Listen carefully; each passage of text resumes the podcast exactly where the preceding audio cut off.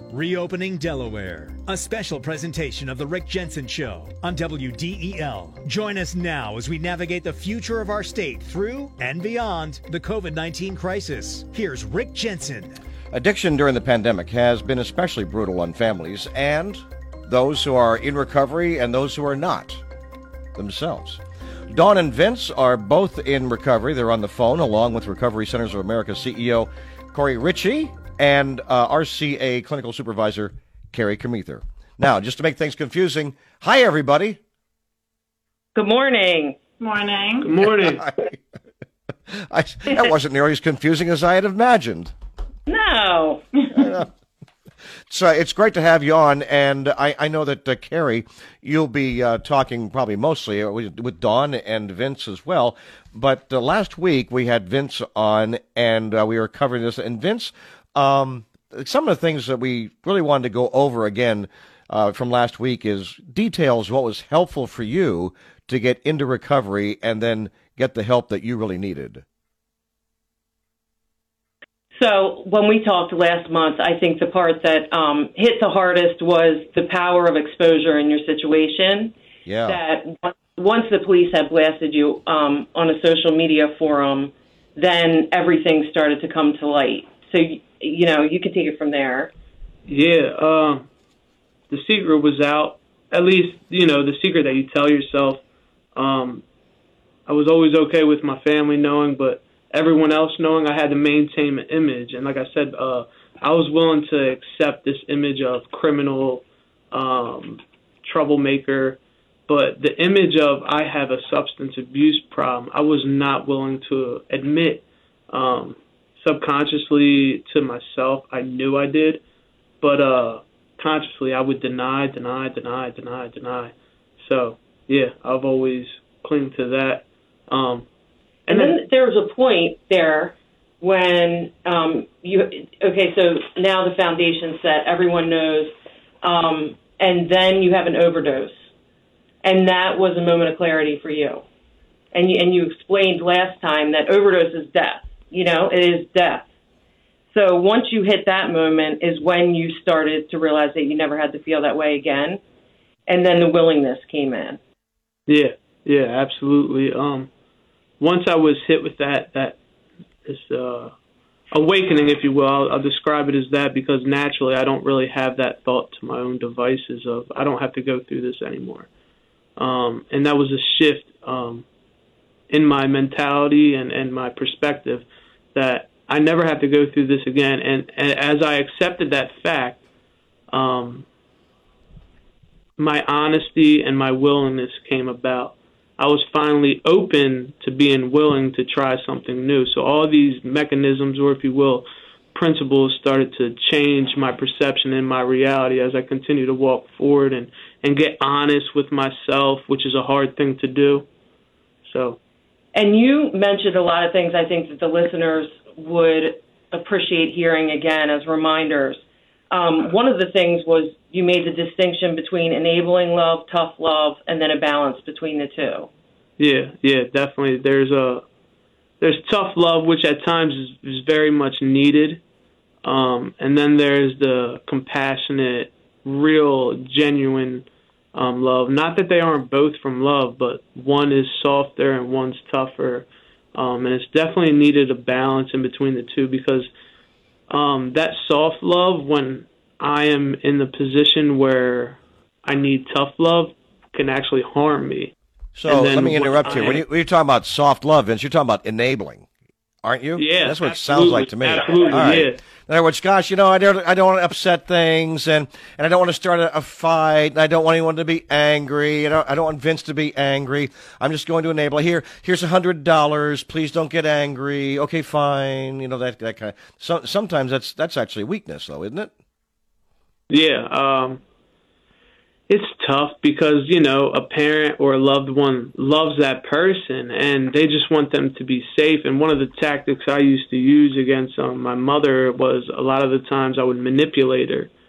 You know what I'm going to do if I don't do this. So now they're placed in a position that that that loved one is placed in the position where they can control the outcome and and and it seems the only two outcomes they have is either I can give my son money and he's going to do what he's going to do, uh-huh. or he's going to go another way and do what he's going to do. Ultimately, what that that loved one knows is that individual will most likely find a way to make it happen. Their experience with the individual already shows that.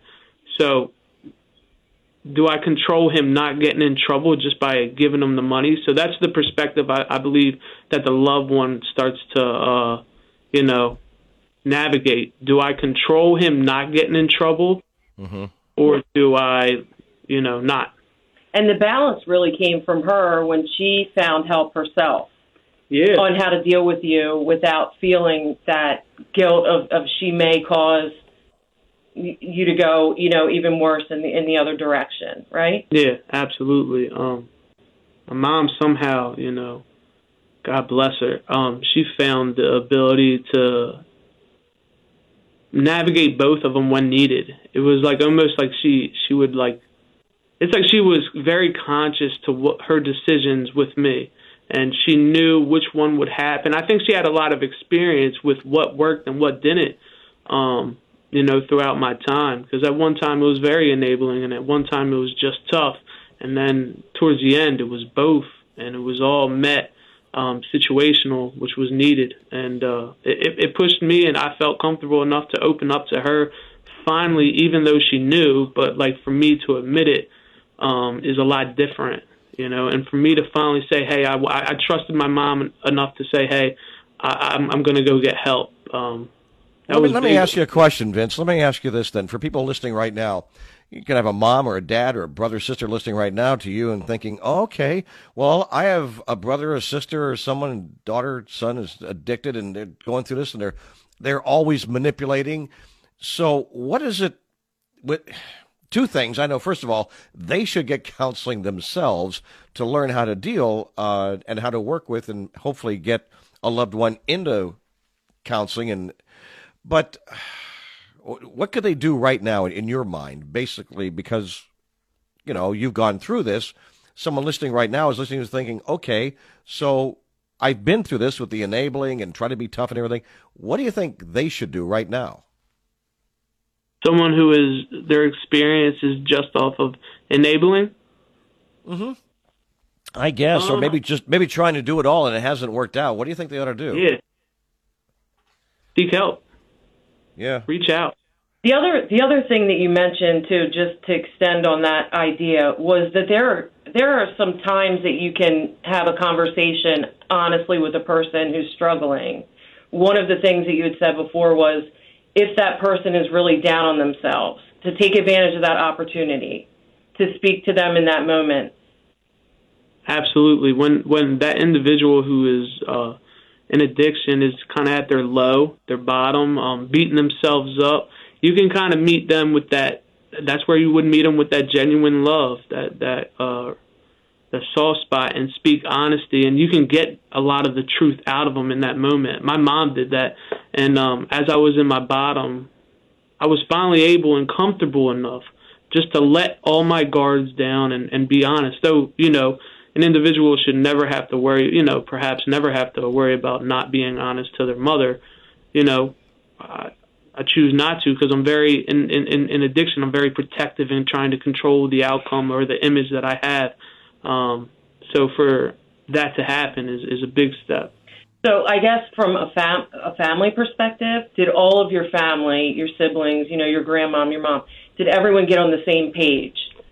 Um, there, there, yeah, yeah. Um, everybody kind of was like, Vince needs help. I do remember that, you know. Um, my grandmom, to be honest, it was my mom and my grandmom at the end of my my uh, addiction days where they just met me with my mom met me with this firm boundary of both, mm-hmm. and my grandmom, um, my grandma met me with this compassionate, "I got you" type of love, and like you're gonna let's do it. And uh, she was a big support, um, big support for me. So I had both of them, and then my father was definitely more along the lines of some tough love. Um, my sisters, my one sister was definitely there for me, and the other one wanted to be there, but she had to protect. Um, you know, she had children, and I, I was no, I, I shouldn't have, you know, there was no reason to have. She had to protect the children, so she did, we didn't get as close during that time. Bottom line is, uh, she didn't want you around the kids because you could be a bad influence, and that's it, right? Absolutely. I mean, the Yeah. stuff that I was doing, you know, uh, imagine a kid finding this stuff. You know, that's that's a bad outcome right there. But now you are you are six years sober. Yeah, coming up on six years of sobriety. Yes, sir. Nice, nice. And also here with Dawn, and Dawn is a case manager, two and a half years sober, but had 14 years of sobriety at one point. And I want to hear from Dawn as, as well. Hi, Dawn. Hey. Hi. So, So I- um, I tell you what, I, I the one thing I, I hate to hear because I like to see people succeed and all is, you know, someone's 10 years sober, 14 years sober, and then what happened? Um, I stopped taking care of myself and doing the things that I had done for all that time before. Um, you know, it took a little while after I stopped doing those things for me to start um, using drugs again, but I've learned that there's, you know, just like I had to maintain to use drugs, I have to maintain my sobriety as well. You know, it's like working out. You're going to go to the gym, you got to keep going if you want to keep that up. So I need to keep doing that. And, um, you know, I learned that unfortunately the hard way. But um, Yeah, I, I hate that analogy because I'm that guy who stopped going to the gym. I really am. By the way, if you just tuned in, uh, it's Vince and Dawn, and uh, they are in recovery. Uh, we also have uh, the clinical supervisor, Carrie Kemether, at uh, Recovery Centers of America, and the CEO, uh, Corey, is kind of like listening on, on this thing as as well. we something we talked about before, but didn't really get into, is uh, do you believe that, that women face different challenges than men when you figure it's time now to get sober? Absolutely. Um, especially if there's children involved, it's very, very difficult for a woman to say, okay, I'm going to take time away from my kids so that I can help myself. Um, you know, there's this thought that like me being there is what they need, but really me being there with them was harmful to them, you know, seeing me that way all the time. And I think societies, if you're uneducated about addiction, a lot of people from societal standards will say, well, she has children. Why isn't that enough? You know, she should do this for her kids. And Dawn, Yeah. you and I talked about that, mm-hmm. about that if love was enough, then we wouldn't have the issue to begin with. And that's why I think Dawn has such a great story to share from a female's perspective, because that is a fight I think most females have have to endure is, you know, the expectations of a mother being enough to get you clean and sober. Why wasn't it enough? because I don't have control over my disease. Um, I can't just say, okay, I love my kids, so I'm going to stop doing that. It's not that simple. Um, once that addiction takes over with the substances, it's a completely irrational process. It makes no sense. It makes no sense to me, you know, looking back on it now. But at the time, it was, I just have to keep doing this, and I don't know how to stop doing this.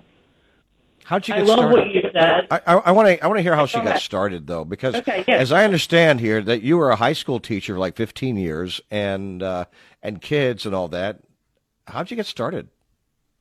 Um, again, you mean after the 14 years? No, the, the very first time. Oh, I was a teenager. You know, I think like most teenagers, um, they experiment, and I was experimenting, and um, I liked what it did to me, and that addiction, addictive part of me took over, and I became addicted to the substances. What all were you using? Um, probably about seven years, I guess. No, I meant uh, what? I mean, heroin, Oh, uh, fentanyl, coke. No, mostly alcohol and cocaine. I hadn't yet um, gotten into opi- opioids at that point in time. I did after I relapsed. I did start using opiates, and that was really what destroyed my life. I think that the gap happens when it goes from experimental to almost habitual. It starts to take the place of coping. Yeah. So now the only relief you're feeling is use. And so that reinforces use more and more, and then it's on you. Mm-hmm. You know, and um, you talked about that in some of your story as well. But go ahead, Rick. No, I was just I was wondering, is it, and is it because sobriety is is is like a scary thing, especially when you're using? Oh, absolutely. It's very scary when you're using. Once you like you know that lifestyle, you know what to expect and you're completely numb to any kind of feelings or reality. People can tell you things, but it's just not it's not clear. You're living in a fog. And um the, coming getting clean and starting to see the destruction of your life around you is a very difficult thing to face, to accept um, there's a lot of cleanup to do a lot of times that people have to take care of. Legal issues, um, you know, kids. My children went to live with my sister for a while, you know, um, because I could not get it together. Um, so there's a lot of factors that come into getting clean. When we come back after this break, talking with Dawn and Vince, they're in recovery, as well as Carrie Kemether, Recovery Centers of America. I, would like to know if uh, your kids went to live with your sister, but was that a family intervention? Did they take the kids? Did you say to your sister, I, I can't handle these kids anymore? How did that happen? What exactly was that process? And then what happened later when you got sober? We'll be back right after this. Addiction and recovery during the pandemic. It's been uh, horrible for millions and millions of more people. And now there looks like there's a light in the tunnel. Vaccines, well, not by the end of June, maybe end of July now. That's going to provide some relief. But to get a better understanding of this, on the phone is Carrie Kemether, Clinical Supervisor, Recovery Centers of America, Corey Ritchie, the CEO, and special guests Vince and Dawn, both in recovery. We're talking with Dawn right now. Hey, Dawn. Hi. Hi. You were saying there's there's more shame and, and more trauma from women or for women when uh, you're using and when you're in recovery. And and one of these events you mentioned before the break was your kids went to live with your sister. How old were they? And did you say to your sister, "Here, I can't take care of the kids," or did the family intervene and say, "Your kids need to go to your sister"?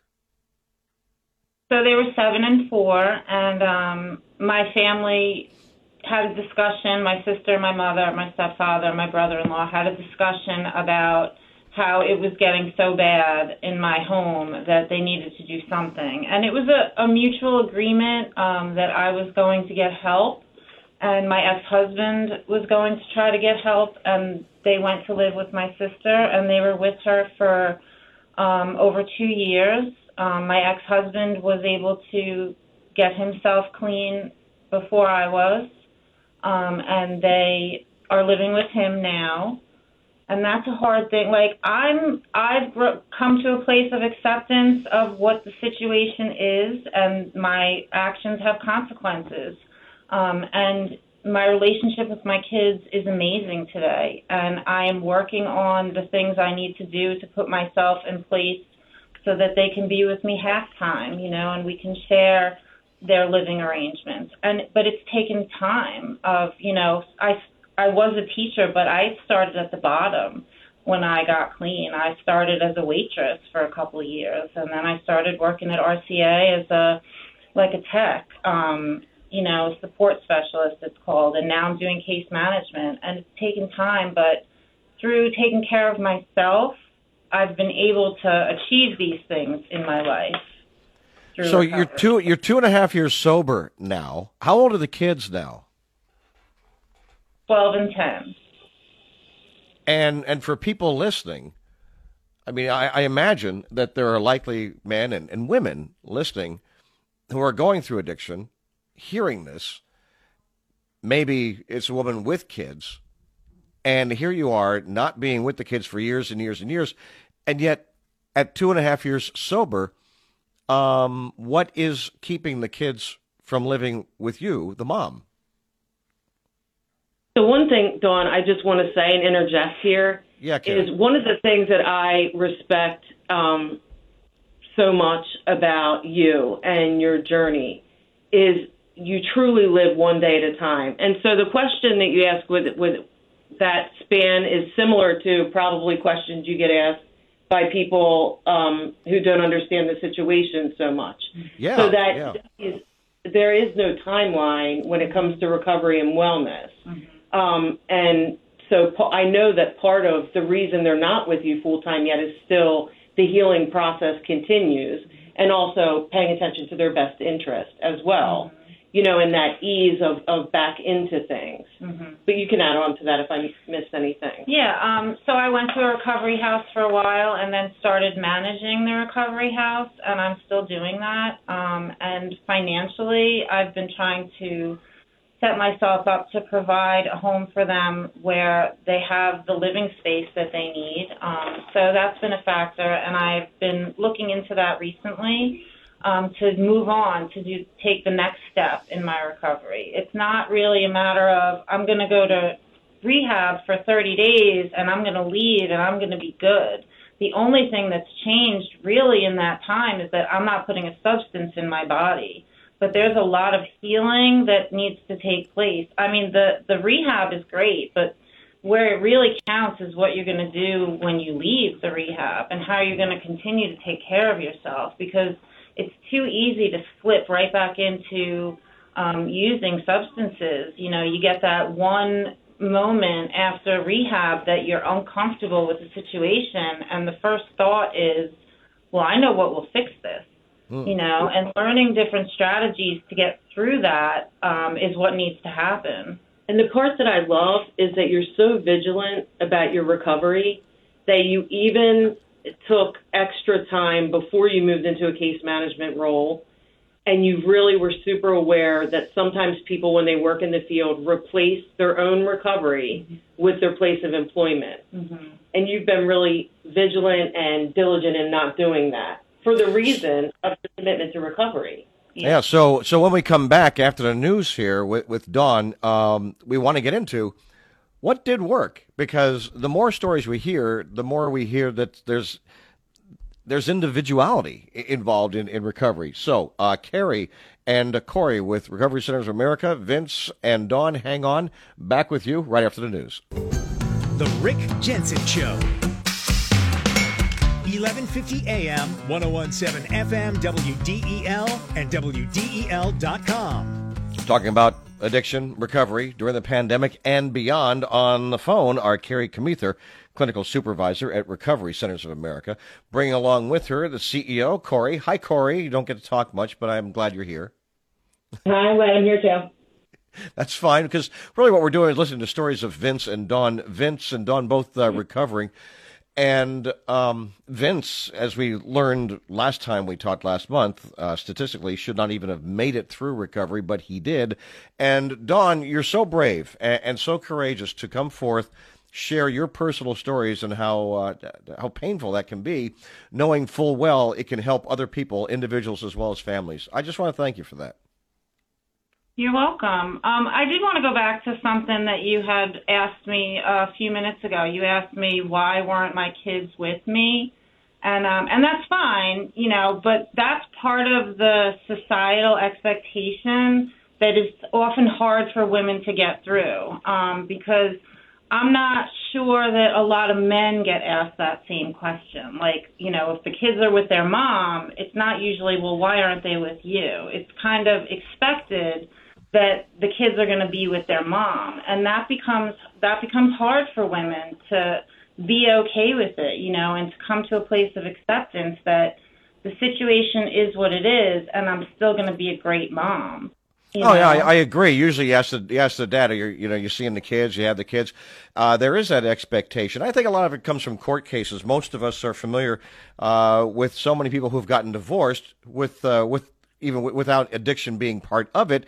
And the courts are, uh, it seems to me, used to giving the kids, you know, custody first to the mom, and then then we decide is there going to be joint custody, things like that. So yeah, I think societally, uh, you're right that, there is this expectation on a, on a number of different levels. But I, I think you also made a good point, and maybe we didn't uh, talk about it fully, in that uh, you're going through recovery. You had addictions for 14 years, and then you uh, you weren't taking care of yourself, and then you went into opioids for like two and a half years. And when you got yourself clean and sober, as you have been now, God bless you for like you know, uh, I guess uh, two and a half years now sober. You're not mentally ready. You, you're you're uh, you hurt yourself basically. You were you were sick from the addictions, mm-hmm. right? Th- that's the, that's the point I'm getting here. Uh, maybe you should go into that a little bit further, please. Sure, it's a whole healing process when you stop using substances. There's a lot of things that um, you know, about myself that I have to learn about myself. You know, I got clean. I didn't even know really who I was anymore. I didn't know what I liked to do. I didn't know my values anymore. And those things have changed over the course of the last two and a half years. Um, but I kind of had to just learn how to be again. Coping skills, things like that. Yes.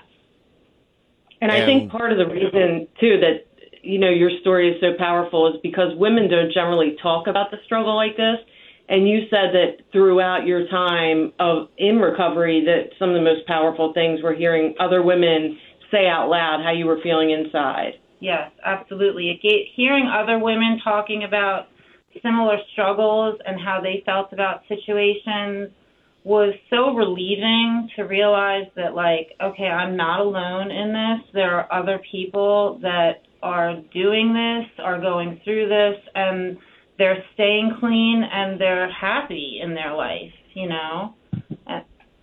What were some of the other things you learned from these women? About uh, maybe shame and, and guilt and and stuff that people don't really want to talk about. I think just, you know, a lot of self acceptance. Like, you know, I did what I did because I was a slave to a substance and I didn't know how to stop, you know, and I did whatever I needed to do. Um, personally, prostitution is not part of my experience. However, for a lot of women, it is. You know, it's a it, they know they can make money that way, and um, you know, most of them don't feel great about that experience, and it's very hard for them to um, make get make their way emotionally through what they've experienced in that regard. Um, there's a lot of trauma that comes with that for women. Um, that's hard to work through for them, and sometimes it's easier to just get high because staying staying clean is is work. It takes it takes work. So, what was it that got you to turn around? We heard Vince and Vince overdose, almost dying, and con- convinced himself, yeah, I don't want to be like this. What was what was the moment, or what were the moments or the time? Uh, what helped you turn around to decide, yes, I want to recover?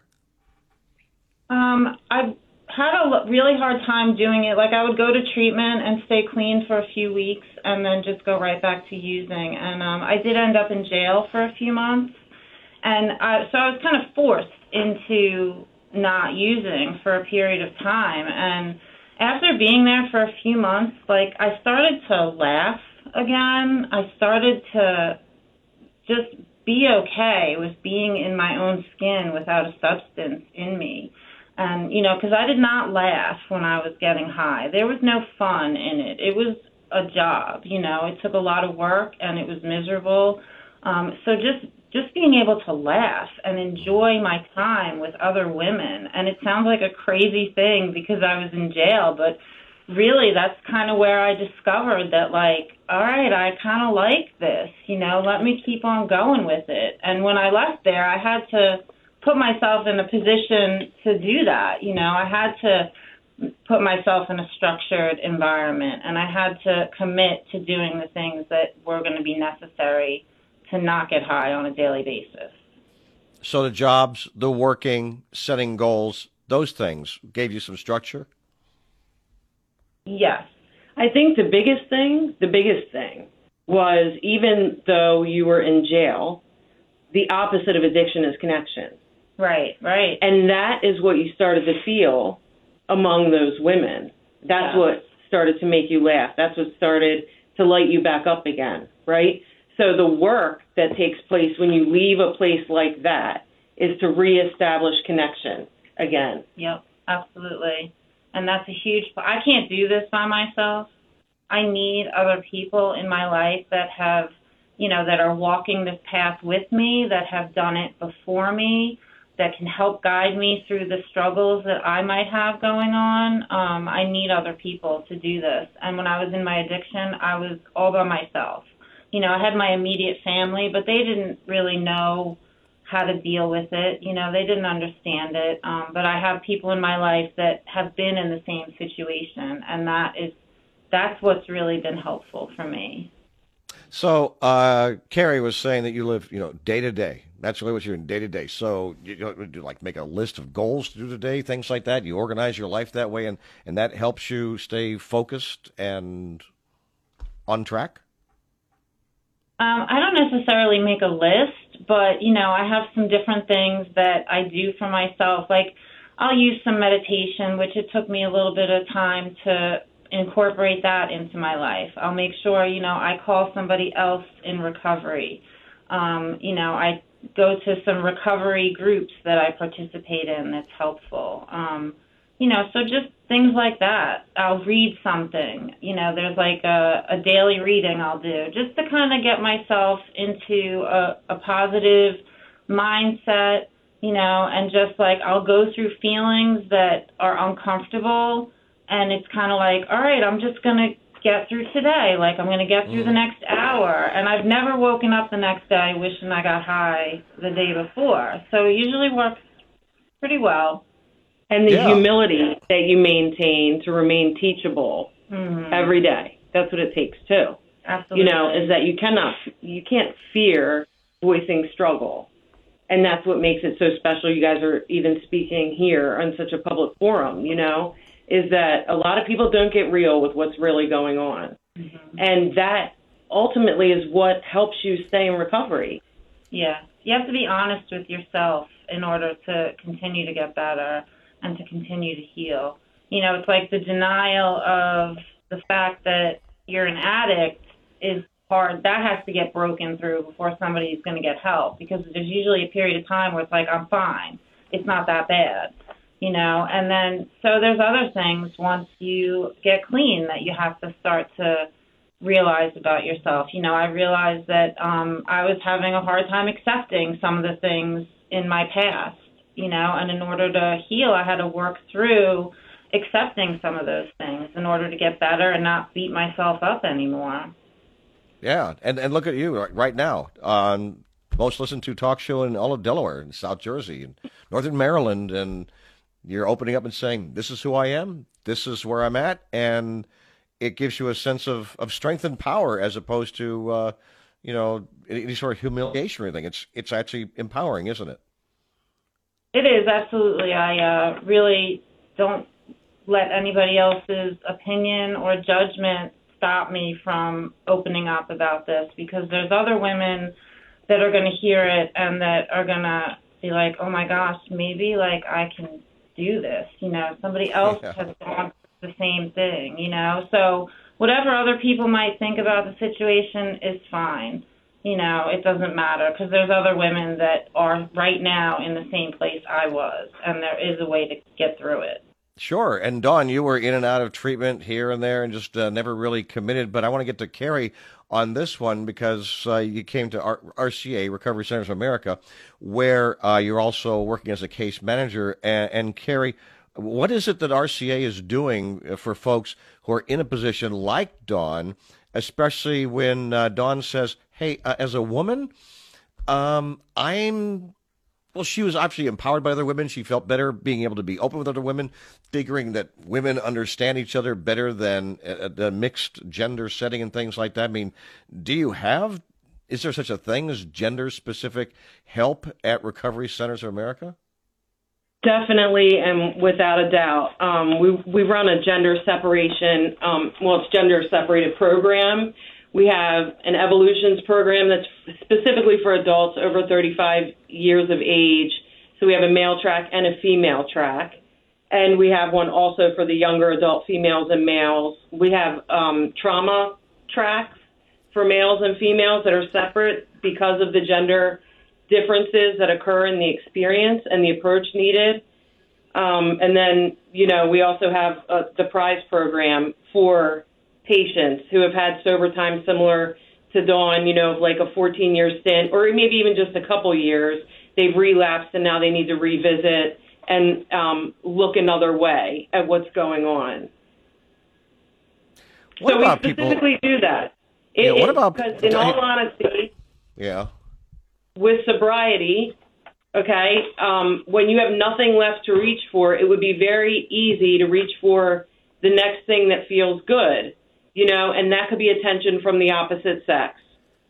So, I mean, that's uh, we educate our patients on that, and you know, to rebuild them so that their addiction doesn't shift into something else, um, so that they're focused on themselves and really why they're here. So that's why we have specific groups that we run the way that we do. Carrie, you mentioned relapse. How common is that? Somebody is clean and sober for 10 years, or Dawn's case, 14 years, and then, well, as Dawn said, her story was not taking care of herself and, and relapse. How common is that for people to relapse after such a long period of time? So think about the working out analogy, right? So we could say the same thing of, of how frequently do people stop working out and then um, have to get back in the saddle and get back to the gym and redo it. I think it's individual for people. I think a misconception often is that you go through treatment and now you're all better. You know, this is a lifelong thing. It would be similar to if you had like I don't know, um, a condition, if you're diabetic, you know, cholesterol, whatever, for the rest of your life, you have to be vigilant and watch your intake. It's the same with recovery. So it's going to be an individual basis. And Vince and Dawn um, definitely demonstrate the gifts that recovery offer. I mean, specifically the honesty, transparency, their commitment and dedication, and the connection that they that they have continuously, not just through RCA, but outside of RCA, is such a great example for our patients, you know, of how to stay in recovery long term. And if you ask people after they relapse, and Dawn, you might agree with this, it, it's all part of the learning experience. It's all part of the process, you know, Absolutely. that you learn now pitfalls. You know, after 14 years, you can probably highlight when you look back exactly what took you down so that now in now during this length of time that's not going to be an issue anymore because you've learned from that process Yes, definitely. Right. That's definitely the case.